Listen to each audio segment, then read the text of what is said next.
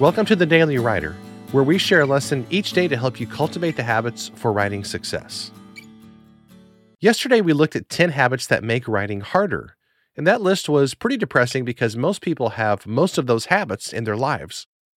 It's not all bad news, though. You can implement better habits into your life that make writing a lot easier. Writing doesn't exist in a vacuum, it exists along other systems and dynamics in your life. Just as with the human body, everything in your life affects everything else. Here are 10 habits that'll make your writing easier, more fun, and more effective. Number one, getting eight hours of sleep every night. Number two, meditation. Number three, journaling. Number four, apologizing when you're wrong. Number five, taking a walk every day. Number six, drinking enough water.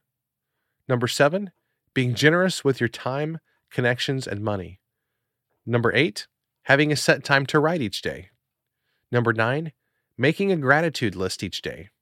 And number 10, publishing your work.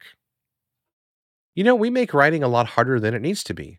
So pick one of these habits and try to practice it each day for the next week.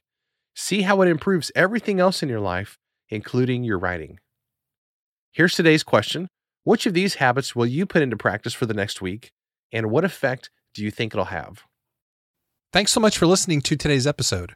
For more, you can visit us at dailywriterlife.com. Thanks, and I'll see you tomorrow.